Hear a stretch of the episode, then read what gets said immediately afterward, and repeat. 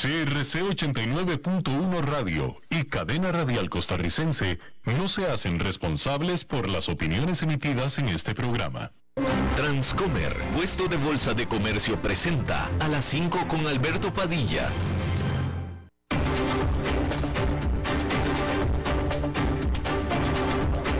Inicia a las 5 con Alberto Padilla un programa diseñado con el objetivo de llevarte diariamente un tema de actualidad, acompañado siempre de reconocidos editorialistas, de lunes a viernes a las 5 de la tarde por CRC 89.1 Radio, a las 5 con Alberto Padilla. Hola, ¿qué tal? Saludos, bienvenidos a esta emisión de A las 5 con su servidor Alberto Padilla. Muchísimas gracias por estarnos acompañando. Gracias por estar ahí. Le mando cálidos saludos desde la señal y las instalaciones de CRC 89.1 Radio en San José, Costa Rica, desde donde estamos transmitiendo hasta el punto, en el tiempo y en el espacio en el que usted nos está escuchando, porque estamos saliendo en diferentes plataformas simultáneamente, por ejemplo, en Facebook Live, en la página de este programa, a las 5 con Alberto Padilla. Estamos también en, ah, eh, disponibles en el canal de YouTube de este programa eh, este, estoy acomodando aquí. David Guerrero, por favor, compréndeme. Estamos disponibles en el canal de YouTube de este programa, estamos disponibles también en, uh, podcast, en las diferentes más importantes plataformas para ello, Spotify, Apple Podcast, Google Podcast y otras cinco importantes más. Aquí en Costa Rica, este programa que sale en vivo en este momento a las 5 de la tarde, se repite todos los días a las 10 de la noche aquí en 89.1 Radio. Y eh, en, este, en esta ocasión me acompaña al otro lado de los cristales, tratando de controlar los incontrolables, el señor David Guerrero. Y la producción general de este programa desde Bogotá, Colombia, a cargo del señor Mauricio Sandoval. Hablando de Colombia, déjeme le, le puedo confirmar en este momento, en una noticia de prácticamente última hora que viene precisamente de Colombia. ¿Usted se acuerda? que hace un par de días, esta misma semana, estábamos entrevistando aquí en este programa respecto del resurgimiento, el rebrote de la epidemia de COVID-19 en China principalmente, pero también en algunos países de América Latina, en Estados Unidos. Y estábamos hablando con el eh, ex viceministro de Salud de Colombia, que fue el encargado de la primera parte del programa de contención del COVID-19 en ese país, en Colombia, y que nos estaba diciendo que había un resurgimiento importante de COVID-19 en Colombia, pero que sin embargo hasta ese momento, que eso fue hace unos tres días, todavía las internaciones hospitalarias estaban pues eh, no en pico, había pico en contagios, pero todavía las instalaciones hospitalarias estaban más o menos en capacidad. Bueno, pues está informando eh, en Colombia oficialmente que la próxima semana van a tener anuncios sobre uso de tapabocas. Están considerando tres escenarios. El uso de tapabocas en uso obligatorio, estamos hablando, por supuesto, de volver a usar tapabocas ya sea en transporte, ya sea en lugares de servicios médicos y hogares geriátricos, aunque se está evaluando también su uso obligatorio eh, en general, eh, generalizadamente en Colombia, eh, debido a un brote importante de coronavirus o de COVID-19 que se está dando en aquel país. Y obviamente Colombia no es un caso aislado, se está dando brotes nuevos, rebrotes de coronavirus en varias partes de América Latina. Pero ahí está, eh, Colombia está considerando de nuevo el uso obligatorio de tapabocas. Cambiando de tema completamente, hay que decir que diplomáticos de la Unión Europea acordaron poner un límite, un precio límite al petróleo ruso de 60 dólares por barril para el petróleo ruso solamente, de acuerdo a lo que afirmó el embajador de Polonia.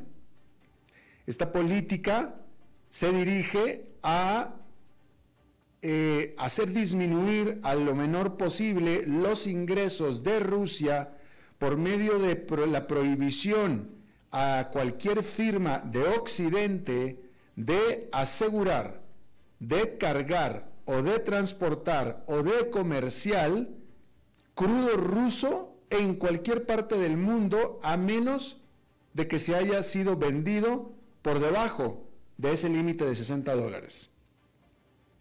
Cualquier petróleo que se haya vendido ruso por arriba de 60 dólares, entonces, de nuevo, está prohibido por la ley internacional de comerciarse y cualquier otro acto relacionado.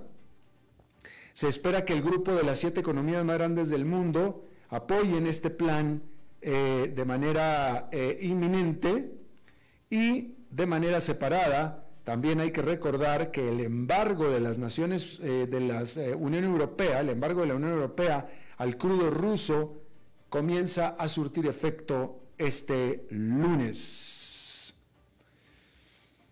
Y bueno, hablando del COVID-19, hay que decir que China comenzó a ajustar lo que el SAR del COVID-19 de China, de nombre Sun Kunlan, llamó una nueva etapa en su pelea o en su lucha en contra del COVID-19 después de esta ola masiva de protestas que se dio el fin de semana pasado.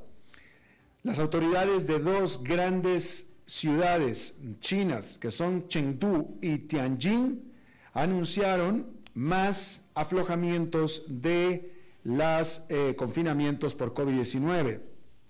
Mientras tanto, Cristalina Georgieva, que es la jefa del Fondo Monetario Internacional, dijo que la estrategia china sobre COVID-19 será crítica en determinar el futuro económico de todo el continente asiático en medio de lo que es un panorama excepcionalmente incierto. Eso es lo que dice Cristalina Georgieva del Fondo Monetario Internacional. Bueno, las exportaciones de Alemania siendo Alemania la principal economía de la Unión Europea, o mejor dicho, la, principal economía de toda Europa,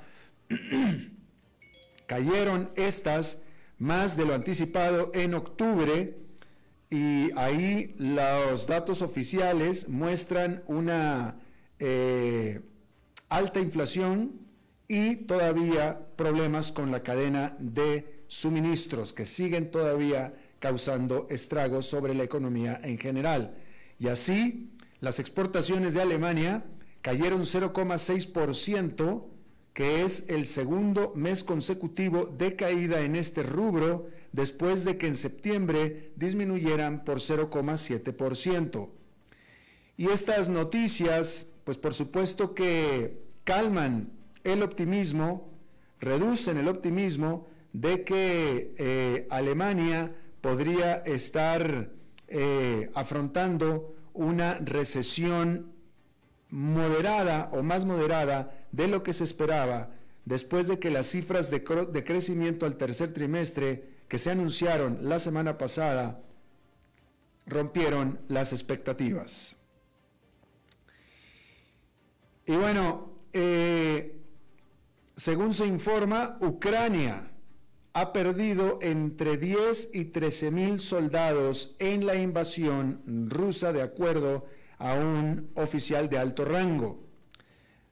Mikhailo Podolyak, Mikhailo Podolyak, Mikhailo Podolyak, que es un consejero del presidente ucraniano Vladimir Zelensky, también sugirió que serían alrededor de 100 mil los soldados rusos que han sido eh, muertos en esta invasión. Entonces, en territorio ucraniano, producto de la invasión rusa a Ucrania, han perecido 100.000 soldados rusos y solamente entre 10 y 13.000 soldados ucranianos, de acuerdo a lo que dice este oficial ucraniano. Eh, mientras tanto, las Fuerzas Armadas de Ucrania afirman que Rusia está usando o utilizando misiles capaces de eh, traer ojivas nucleares, pero armados con cabezas no explosivas con el fin de eh, extinguir los sistemas de defensa aérea ucranianos, según están informando. Y bueno, si usted ha seguido eh, los desarrollos en la Copa Mundial, déjeme informarle que sorpresivamente eh, Corea del Sur fue quien, fue el verdugo, Corea del Sur fue el verdugo de Portugal, porque Corea del Sur pasa y Portugal no pasa. Eh, bueno, mejor dicho, no, discúlpeme, discúlpeme, pero la sorpresa fue que Corea del Sur venció a Portugal, pero ambos pasan a la fase de grupos. Camerún eh,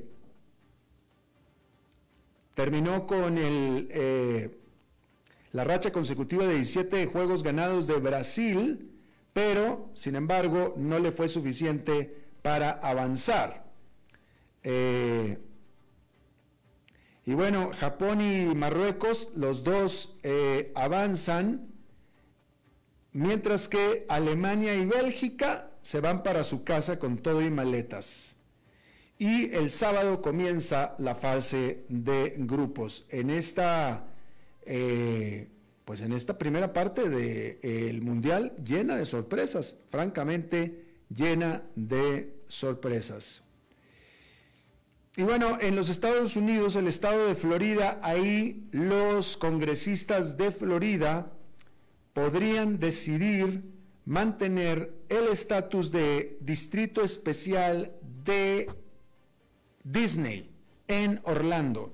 Toda la tierra que ocupa eh, Disney en Orlando, que tenía estatus de distrito especial y que habían amenazado con quitárselo, pues parece ser que tal vez podría permanecer con este eh, estatus especial de acuerdo a lo que está informando el Financial Times. Esta designación de distrito especial a Disney le permite a esta eh, empresa y a esta, a esta área dentro de Orlando, operada por Disney, que opere como si fuera un gobierno eh, municipal en todo lo que significa los parques, etcétera, todo lo que sea de Disney dentro del área de Orlando. Y se le había amenazado con revocar este tratamiento especial a Disney después de que el que fuera entonces el presidente de la empresa criticara eh, una determinación que había hecho, hecho, el Estado, lo que se le llama la ley, en inglés se le llama la ley de no digas gay o no menciones gay, así es como se le llama de manera peyorativa, sin embargo, es una decisión que se tomó en el estado de Florida de prohibir la discusión sobre sexualidad y sobre eh, identidad de género en las escuelas para niños. Sin embargo, a este presidente de Disney, que en ese entonces pues tuvo un mal manejo publirelacionista a este respecto, ya lo despidieron. Y ahora volvió el que era el antiguo presidente de Disney, Bob Iger, y pues él, que estuvo durante mucho tiempo, durante décadas, como presidente de Disney y que tiene gran entrada en la política de Florida, pues bueno, hizo su trabajo de publirelacionista en el estado de la Florida y pues ayudó a que calmara la ira de los congresistas floridianos, ¿sí? Eh, sin embargo, hay que decir que esto es lo que está diciendo el Financial Times. Rob DeSantis, que es el gobernador de Florida, simplemente niega que este reporte sea verídico. Vamos a ver qué es lo que sucede. Con toda seguridad, eh, con toda seguridad, eh, el, Financial Times se va a pegar a lo que está reportando.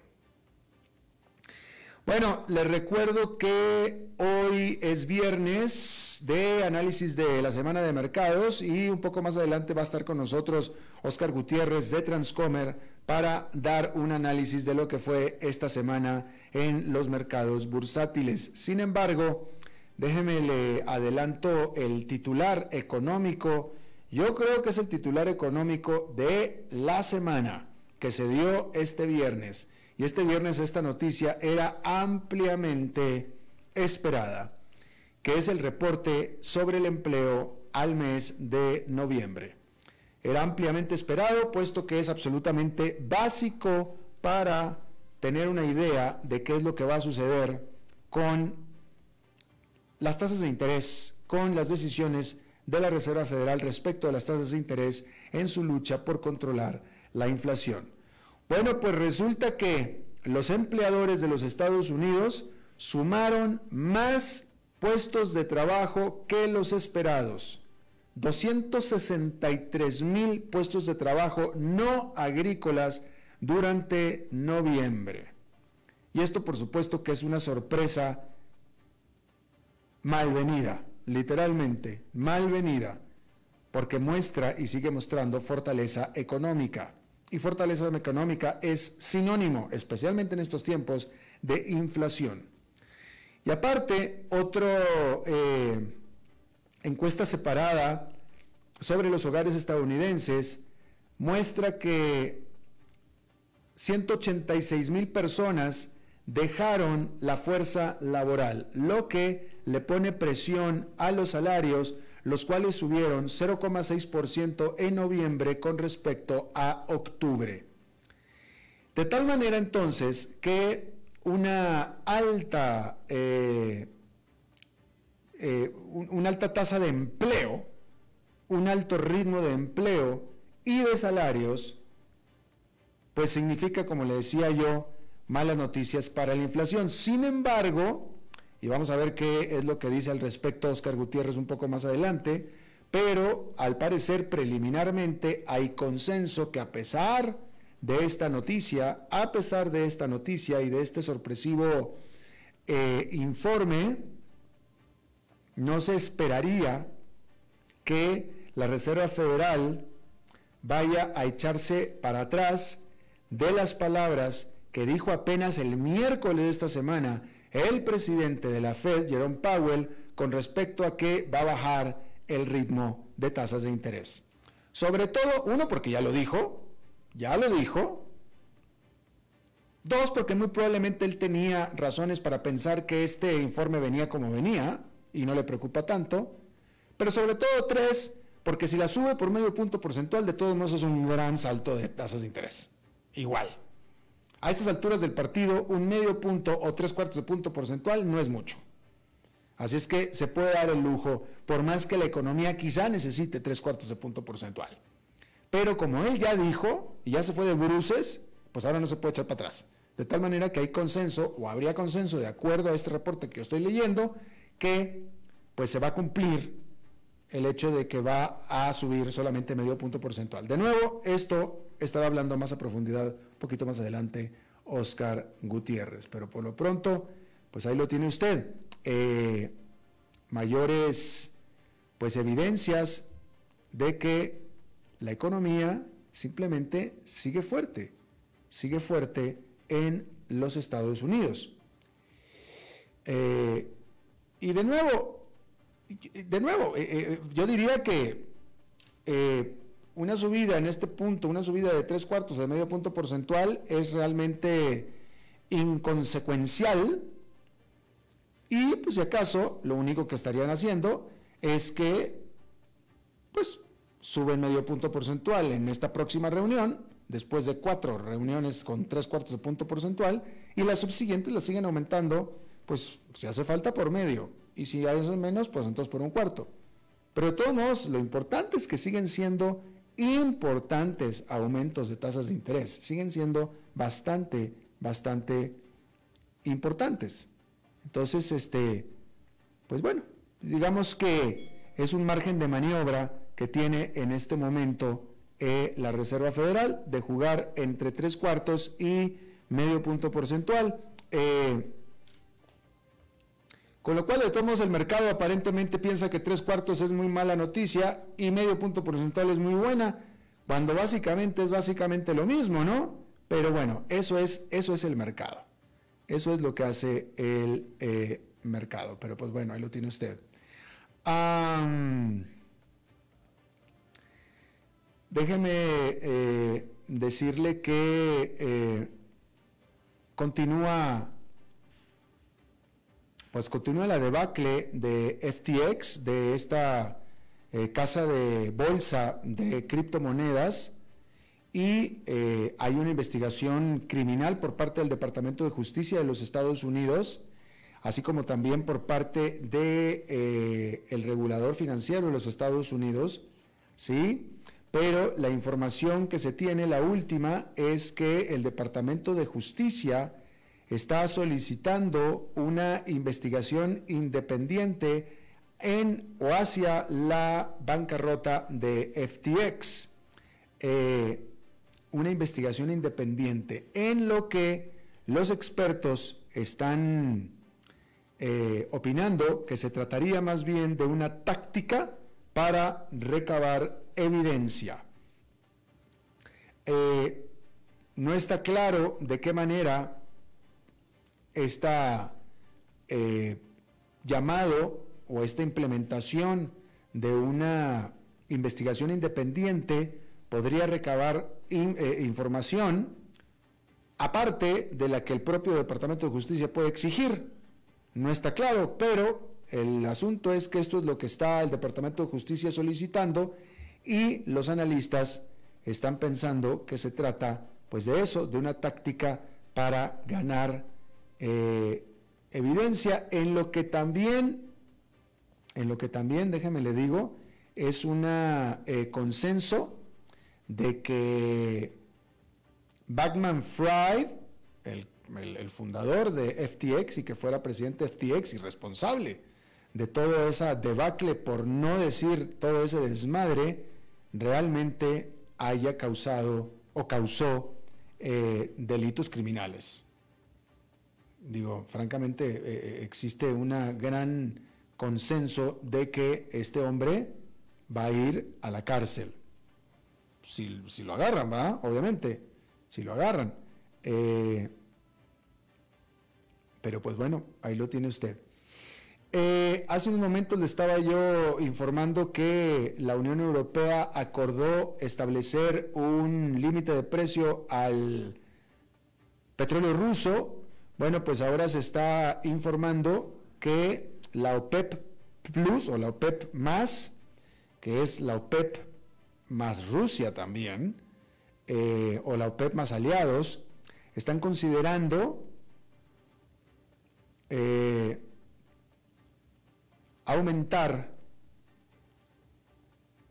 la producción petrolera después de la, eh, esta decisión de, la Unión Europea de ponerle un límite al precio de Rusia, aumentar la producción para continuar o para sostener el aumento de los precios. Y obviamente, de nuevo, en lo que sería en detrimento de los deseos y de los pedidos del que es o era o es un gran aliado de Arabia Saudita. Y Arabia Saudita siendo el producto de petróleo más grande del mundo, pero también el líder de este grupo de la OPEP, que es Estados Unidos, quien estaba pidiendo tan de favor que hasta el propio Joe Biden fue hasta Riyadh en Arabia Saudita a pedírselo personalmente a el príncipe de el reino de Arabia Saudita a pedirle que por favor no aumentara la producción de petróleo, que no, que no redujera la, producción, producción, de petróleo para aumentar los precios. Eh, y pues bueno, eso es lo que se está informando en este momento. Eh, y bueno, pues ahí está.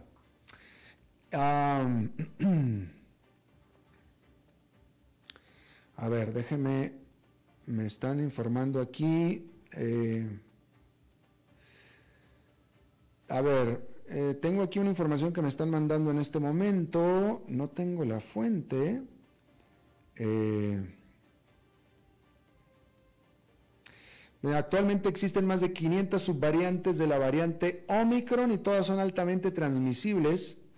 La Organización Mundial de la Salud calculó este viernes que 90% de la población mundial goza actualmente de cierta inmunidad al COVID-19, aunque advirtió de la amenaza de una nueva variante. La OMC estima que al menos 90% de la población mundial tiene ahora algún nivel de inmunidad al COVID-19 debido a una infección previa o a la vacunación, afirmó el director general de la OMC.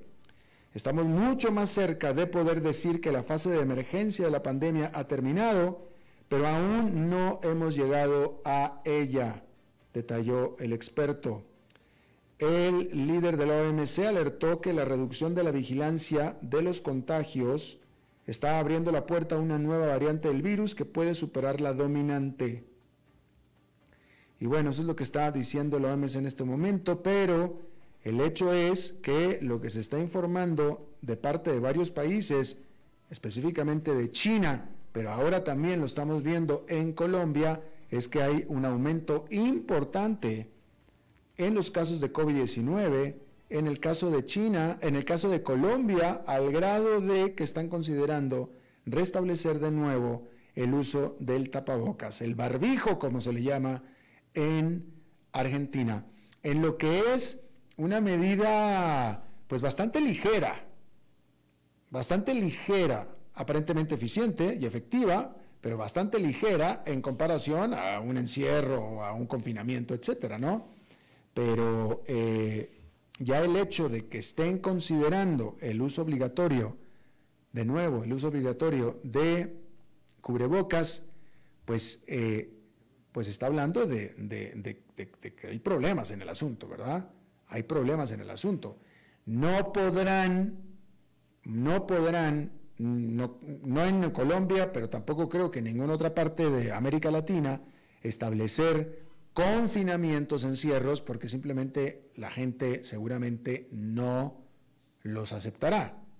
No, no, no, no, no, no podrá ser. Sería un suicidio político para una autoridad que vaya a eh, decretar de nuevo una medida así. Sin embargo, el hecho de que, esta es mi opinión, el hecho de que estén considerando en primer lugar, pero después de que tal vez eh, decreten el uso de mascarillas, quiere decir que efectivamente la situación está dura, está grave. Está dura, está grave. Eh, y cuando estábamos en la entrevista con el ex subsecretario de Salud de Colombia hace un par de días, eh, él decía, lo decía, no solamente la gente se está enfermando, sino que la gente se sigue muriendo. Se sigue muriendo. Y, o sea, y si usted no se ha vacunado, si usted no se ha vacunado o si no se ha puesto refuerzo, es decir, se vacunó la primera vez hace más de un año y no se ha puesto refuerzo, está tan en peligro de enfermarse y de ponerse mal y de morirse que como cuando empezó la pandemia hace dos años y no había vacunas, ¿eh? ¿Sí? Este, los que estamos vacunados de todos modos nos podemos enfermar. Yo me enfermé ya vacunado, pero pues me dio bastante tranquilo y en teoría a la gran mayoría de los vacunados que les pega el COVID-19 les pega bastante tranquilo. Protege, no es garantía, pero una vez que te pega, te pega más tranquilo, en general. Eh, pero si usted no está vacunado o nada más se vacuna una sola vez y no tiene refuerzo, está tan en peligro como siempre, ¿eh? Como siempre. Y la gente sí se está muriendo. Estoy seguro que usted que me escucha ha conocido o sabe de alguien que se murió de COVID-19. En mi caso, al menos un par. Al menos. Pero bueno, ahí está usted, ahí lo tiene usted. Seguramente la próxima semana, durante la próxima semana, vamos a tener, obviamente, definición de lo que está pasando en Colombia, pero más noticias de casos similares o situaciones similares en otros países de este continente. Porque si Colombia lo está haciendo, quiere decir que en otros países está pasando lo mismo. No puede ser nada más Colombia. No puede nada más Colombia. Y bueno, eh, bien, vamos a hacer una pausa y regresamos con más. a las 5 con Alberto Padilla por CRC 89.1 Radio. Ok, gracias a todos por haber venido a la fiesta de despedida de don Alberto, quien cumple 30 años de trabajar para nuestra empresa y bueno, le llegó el día del retiro. Don Alberto, ¿por qué no viene acá y nos da unas palabras? Muchas gracias a todos. Solo puedo decirles que si alguien sabe de algún trabajito, que por favor me dicen. Es en serio. No me preparé para este momento y tengo que ver cómo consigo otro trabajo. No cometan el mismo error que yo. Transcomer, puesto de bolsa de comercio. Construyamos juntos su futuro. Somos expertos en eso.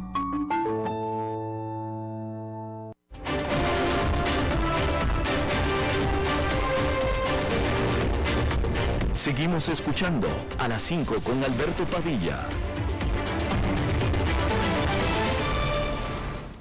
Bien, muchísimas gracias por continuar con nosotros. Bueno, es eh, viernes y los viernes son de análisis de los mercados en esta semana. Y para eso, pues nos acompaña como siempre Oscar Gutiérrez de Transcomer en este segmento que es patrocinado justamente por Transcomer. Oscar Gutiérrez, ¿qué tal? Buenas tardes, Alberto, ¿cómo estás? Un gusto estar de nuevo en el programa. Eh, y bueno, como bien lo dijiste, el evento principal hoy fue el tema del desempleo y importante también los comentarios del señor Powell el miércoles. Como el resultado del día de hoy fue muy neutro, el Dow Jones eh, cerró ligeramente arriba, un 0,10, el S&P 0,12 abajo y el Nasdaq un poquito abajo también. El S&P 500 subiendo eh, de los eh, 11, perdón, seis, eh, seis sectores de los 11, bajando 5, eh, sin movimientos muy fuertes, de menos de un 1%. En realidad, lo que hubo el día de hoy fue una caída con la noticia, que ya la vamos a comentar, y se recuperó durante el día y terminó cerrando prácticamente tablas. Y en la semana sí hubo una, una subida de un 1,13, subiendo ocho sectores y bajando tres nada más.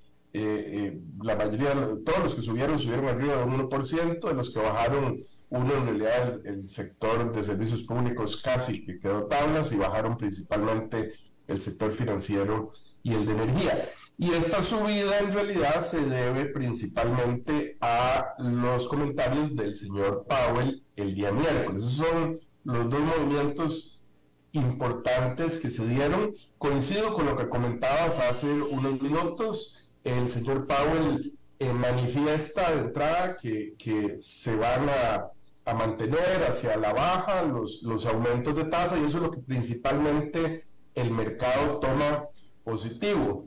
Eh, coincido, a pesar de esto eh, que sucedió hoy, de un reporte que no se esperaba en relación al desempleo, coincido con lo que mencionabas hace un ratito, que eh, no va a haber cambios, sobre todo porque ya lo dijo, el mercado lo espera, y en realidad se guarda una posibilidad, y es que los siguientes aumentos pueden seguir siendo de medio punto, si fuera el caso, o igualmente sostener por más tiempo una tasa restrictiva, una tasa alta, sin tener que, sin tener que empezar a bajar o hacer el, el cambio, el pivot que, que, tanto se habla. Hoy estuve viendo una discusión a este respecto y, y, la mayoría de los analistas coinciden con eso, que no va a ser necesario. Pero, eh, yo, bueno, ayer también hubo un dato importante de inflación, que es el PCE, es el otro dato que, eh, que es importante porque la, la, Reserva Federal utiliza más este indicador eh, que el, el, el CPI, eh, pero eh, este viene más atrasado, ¿verdad? habla de las, los aumentos de octubre, el, el aumento fue de 0,3% todo el, el, PCE, si vemos la parte central, que es lo que más toma en cuenta el Banco Central, fue de 0,2, el estimado era 0,3, eh, para un valor año con año de 5,0. En septiembre había sido el 0,5 y, y, un anual de 5,2. Entonces uno podría decir eh, que es positivo, pero de nuevo es un, es un indicador que viene atrasado. Ahora, la sorpresa de hoy es lo fuerte eh, que está el empleo. Eh, para esto, tal vez antes de entrar a discutirlo, quisiera eh, nada más mencionar algo, que es con lo que quiero terminar al final los comentarios de hoy, es explicando qué es el, el escenario Ricitos de Oro. Y cómo este movimiento que se da hoy, que es lo que quiero ahorita ampliar, termina afectando ese, ese, ese escenario recitos de oro. El, escenario recitos de oro que hablan es el escenario ideal para que se desarrolle la economía y por lo tanto para que la bolsa, para que la bolsa crezca. Y eso es un escenario en donde uno tiene de manera sostenida baja inflación, eh, pleno empleo, eh, que son los dos mandatos principales de la Reserva Federal, y entonces se logra un crecimiento sano. Y eso es, eh, digamos, lo que la bolsa, en lo que la bolsa quisiera estar, y cuando la bolsa interpreta estas noticias sobre el desempleo, sobre la inflación, y, una manera de verlo es que lo que está es diciendo, bueno, ¿qué tanto esto nos va a lograr otra vez poner en ese escenario de recitos de oro? Eh, y, lo, y, lo, comento porque precisamente este tema del empleo pone una dificultad para lograr ahí, para llegar ahí. Este, entonces, esto es lo que está tratando de hacer la Reserva Federal, ¿verdad? Cuando se habla del aterrizaje suave es cómo llego yo de nuevo a ese escenario, recitos de oro, eh, sin tomar medidas fuertes en una dirección u otra que me causen efectos de péndulo, que me saquen de control la economía y entonces no pueda llegar a ese escenario. Entonces, este, el desempleo sigue en 3.7, eh, eh, que mm, sigue siendo, o sea, una figura, o sea, una cifra de pleno empleo, los empleos suben, se crean nuevos, nuevas planillas por 263 mil personas cuando se esperaban 200 mil, este, y sobre todo un efecto importante, que por eso hablaba de, del efecto rezagado de, de la inflación, porque este mes vienen los salarios aumentando, que sí, sí se refieren a este mes eh, ya de noviembre, en, de 0,6 para el mes, cuando se esperaba 0,3, el aumento de salarios, el doble de lo que se esperaba, eh, eh, con un, un aumento anual, año con año, de 5,1 cuando se esperaba 4,6. Y acordémonos que en octubre esta cifra había sido de 4,9. Entonces uno ve una reversión, aquí la tendencia puede ser momentánea, pero digamos que lo que muestra es que entonces sigue habiendo esa presión muy fuerte eh, con el tema de los salarios. Eh, aquí es importante ver esta cifra de desempleo, eh, la manera en que se calcula no es sobre toda la gente que podría trabajar. Digamos, hay una cifra que es todas las todos los que podrían trabajar son la población civil que tiene el país mayor de 16 años, que no está en instituciones, digamos, prisiones, hospitales y tal, hasta me parece 65 años. Esta es toda la población que podría trabajar y realmente el desempleo se mide no sobre esta cifra, sino sobre la participación laboral, que es un porcentaje de esta gente. Eh, ¿Y por qué, no, por qué no participan todos los que podrían trabajar? Bueno, porque eh, arriba de 16 años, por ejemplo, hay estudiantes que están en la universidad, eh, también hay personas que se pensionan antes de los 65 años o que deciden vivir de las rentas y no trabajar. Y entonces la cifra importante es esta participación laboral que es los que están trabajando de estos y los que están buscando empleo para trabajar. Entonces, el desempleo se mide, se mide sobre esa cifra. Y esto es muy importante porque entonces la, el desempleo puede cambiar eh, si cambia esta participación laboral. Para ponerte un ejemplo, imaginémonos un, un país hipotético con 200 millones de personas, que la participación laboral son 100 millones de personas, y que de esos eh, hay 5 millones que no están trabajando o hay 95 que están trabajando, en ese escenario el desempleo es un 5%. Pero entonces, si, si menos personas trabajan, si baja 93, por ejemplo, el desempleo eh, subiría a, a 7. Pero también el desempleo subiría si de esos 100 la participación laboral sube a 102, por ejemplo, aunque se mantengan las mismas personas trabajando. Entonces, eh, eh, es un tema de que una de las expectativas que existían y por lo que algunos analistas no veían un riesgo tan alto, digamos, en la inflación, estando el desempleo tan bajo, porque la participación laboral se esperaba que subiera.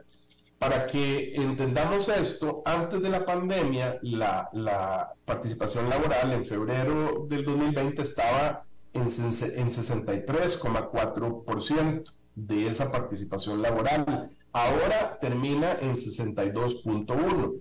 Y uno de los comentarios que hizo el señor Powell el miércoles, que son muy importantes a este respecto, es que, creo que no lo comentaron, me sorprende que no lo comentaron mucho analistas posteriormente, ni, ni lo he oído tanto, es que al inicio la Reserva Federal creía que más fácilmente se iba a recuperar esa participación laboral y que en este momento se está viendo que esa participación laboral podría mantenerse baja. De hecho, la, participación laboral viene en una tendencia eh, hacia la baja desde, llegó a su pico en el 2000, llegó a 67.3%, bajó un poco los años siguientes a 66 y después del 2008, después de la crisis financiera, habría que analizar eh, cuáles fueron las razones, pero eh, bajó más fuertemente hasta que antes de la pandemia estaba en 63.4. Entonces, si en este momento, para que tuviéramos una idea, si en este momento las personas que están trabajando se calculara sobre una participación, una participación laboral de 63.4, el desempleo ahorita estaría eh, cerca de 5.8, ¿verdad? Y entonces uno dice, bueno, pero eso no es nada más eh, algo eh, que no tiene efecto, no, es que si, si hay, si el efecto en la economía, el efecto en los precios de los salarios, está por las personas que están solicitando ese trabajo y la cantidad de puestos de trabajo disponibles que hay.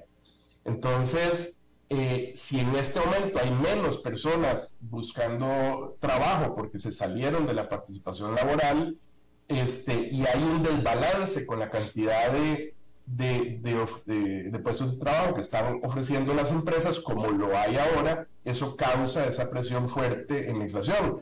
Eh, las ofertas de trabajo en este momento, para poner eso en contexto, están en eh, 10 millones 334 mil y los desempleados están en 6 millones eh, 11 eh, mil. O sea, hay 1,7 posibilidades, ofertas de trabajo, puestos disponibles por cada persona que está buscando empleo. Entonces eso les da eh, una posición muy fuerte de negociación a estos desempleados, ¿verdad? Y eso es lo que, eh, eh, porque se preguntó sobre esto en la conferencia de, eh, del señor Powell y una, una, persona particularmente dijo, bueno, pero si, si, ahorita lo que queremos es bajar la inflación, pero vamos a, subir el empleo para resolver la, la, inflación, se estaría dejando de atender uno de los dos mandatos principales que tiene la Reserva Federal, que es también atender el pleno empleo.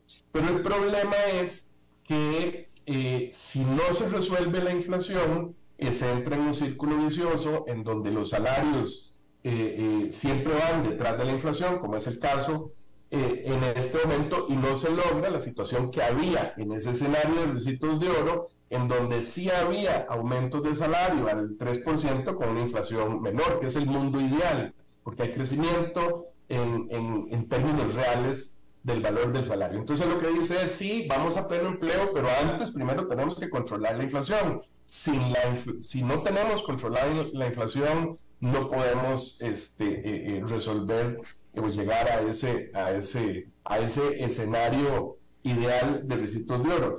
Y ese, ese desbalance en realidad estaba más fuerte llegó a un pico, digamos, las ofertas de trabajo en marzo de 11 millones 855 mil, ahora ya hay un poco menos, 10 millones 334, pero uno lo que ve ahí es, bueno, en todo esto y el efecto que está causando, digamos, mayores tasas y tal, está reduciendo, digamos, ese, ese gap, esa diferencia que existe, pero lo que yo me pregunto es, bueno, a ese ritmo, eh, ese desbalance va a mantenerse por muchos meses y por lo tanto esa presión se va a mantener por muchos meses y entonces ahí también hay un peligro, porque si, si, si, si eso hace que la inflación se mantenga por muchos meses, pues también hay un riesgo de que, de que la inflación termine anclada en la economía y ya las expectativas de inflación están ahí empujándola y es más difícil de resolver el problema.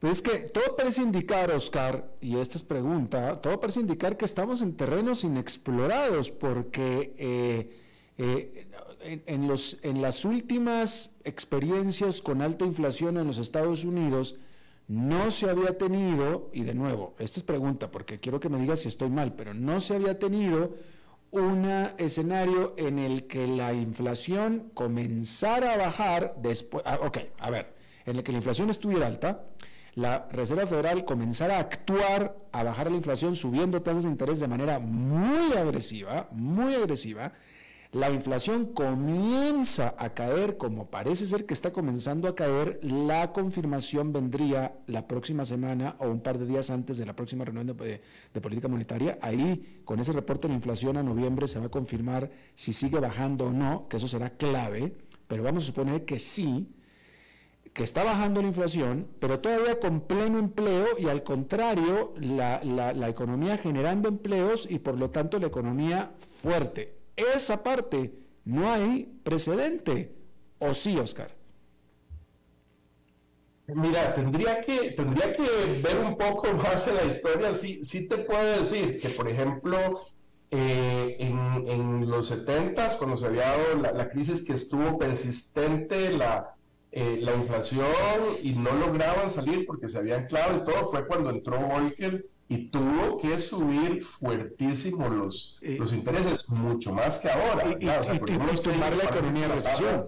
Llegó cerca del 18%, una cosa inconcebible en este momento fuertísima. De hecho, una de las preguntas que le hicieron al señor Powell es, bueno, ¿y usted no considera más bien este, hacer una un movimiento más fuerte en las tasas. Y bueno, una de las, respuestas de él fue, bueno, sí estamos subiendo muy fuerte, o sea, hemos subido muy poco tiempo, eh, eh, tres, cuatro puntos. Yo creo que él se está cuidando mucho de no crear ese efecto péndulo, ¿verdad? Es decir, porque eh, todavía muchos analistas prevén que no va a haber recesión o que la recesión va a ser muy suave, y eso es lo más generoso para la economía.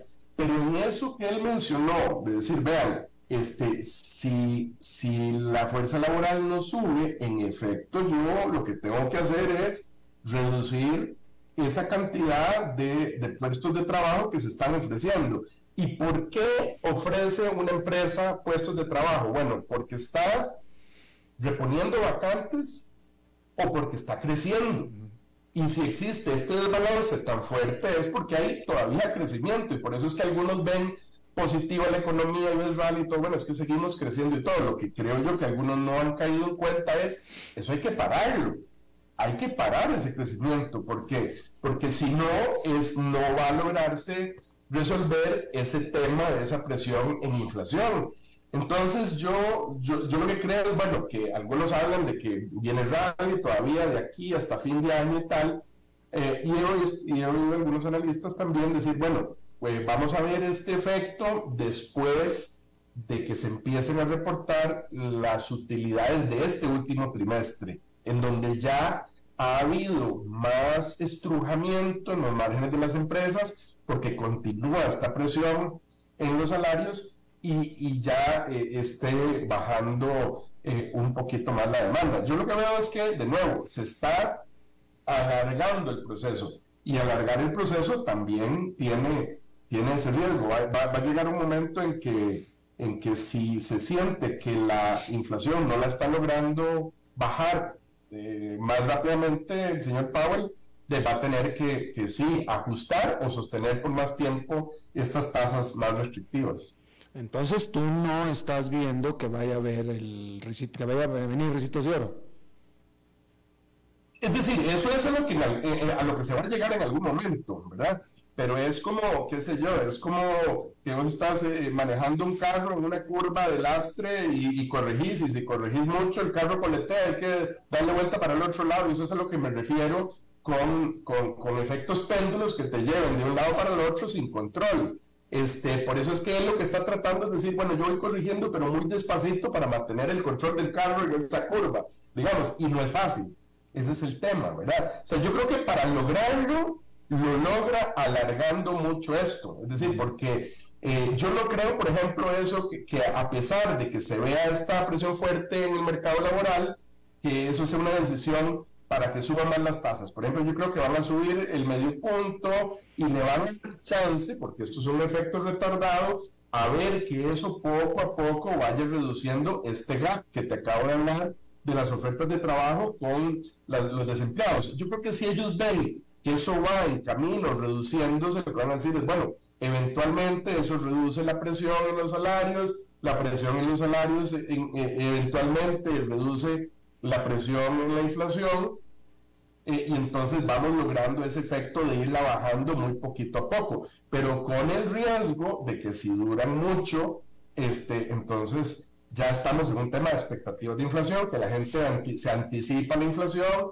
y se entra como, como, en un, como un círculo vicioso. Entonces, tampoco puede alargar demasiado el proceso. Esto, es, esto hay que seguirlo midiendo, creo que es como un arte más que una ciencia, eh, y tiene mucho que ver con, con, el sentimiento de la gente. Por eso es que esto no es matemático, es, es lo que la gente sienta al final y cómo se comporte, ¿verdad? Porque es una por eso es esto una ciencia social y no exacta, ¿verdad? Claro, claro.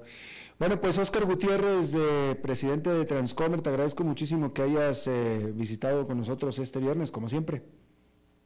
Con mucho gusto, muchas gracias por tenerme. Gracias, Oscar, hasta el próximo viernes. Bueno, eh, nos vamos a pausa, ¿verdad? Vamos a una pausa rápidamente y regresamos.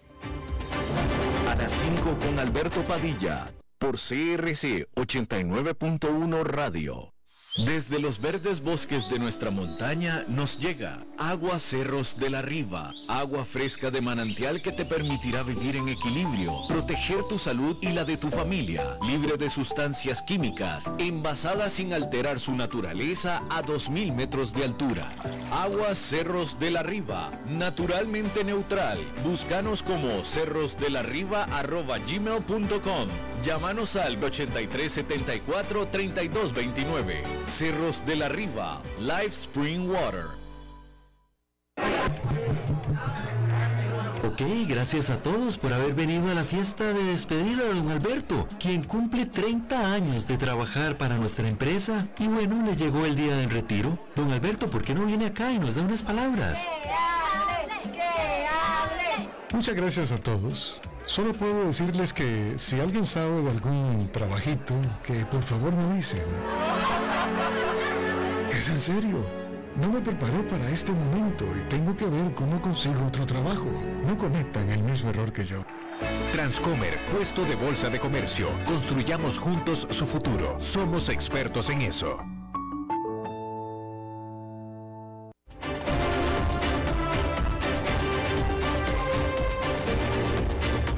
Seguimos escuchando a las 5 con Alberto Padilla. Bueno, antes de despedirnos, eh, le voy a repetir y le voy a pedir perdón a usted y a Oscar. Me pareció, puedo estar equivocado, a lo mejor me quedé dormido, pero me pareció que Oscar no leyó, eh, eh, no mencionó el comportamiento de los mercados de este viernes. Si sí, le pido disculpas porque se lo voy a repetir porque a mí me pareció que no pero, de cualquier manera, déjeme le digo que el índice industrial Dow Jones allá en Nueva York este viernes eh, quedó con una ganancia marginal de 0,1%.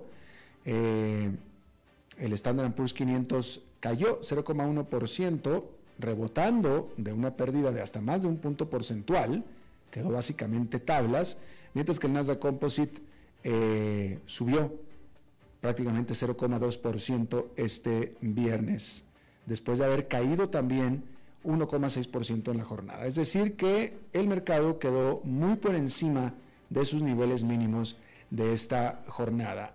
Para la semana, los tres indicadores quedaron con ganancias, con el Nasdaq Composite presentando la mayor de ellas por 2,1% en el periodo, es decir, en la semana.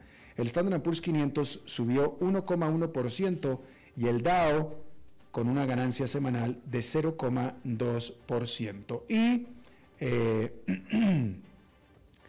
este, esta es la primera semana, esta es la, primera vez que los tres índices mayores, estos tres índices, eh, registraron eh, ganancia semanal consecutiva desde octubre, ¿sí?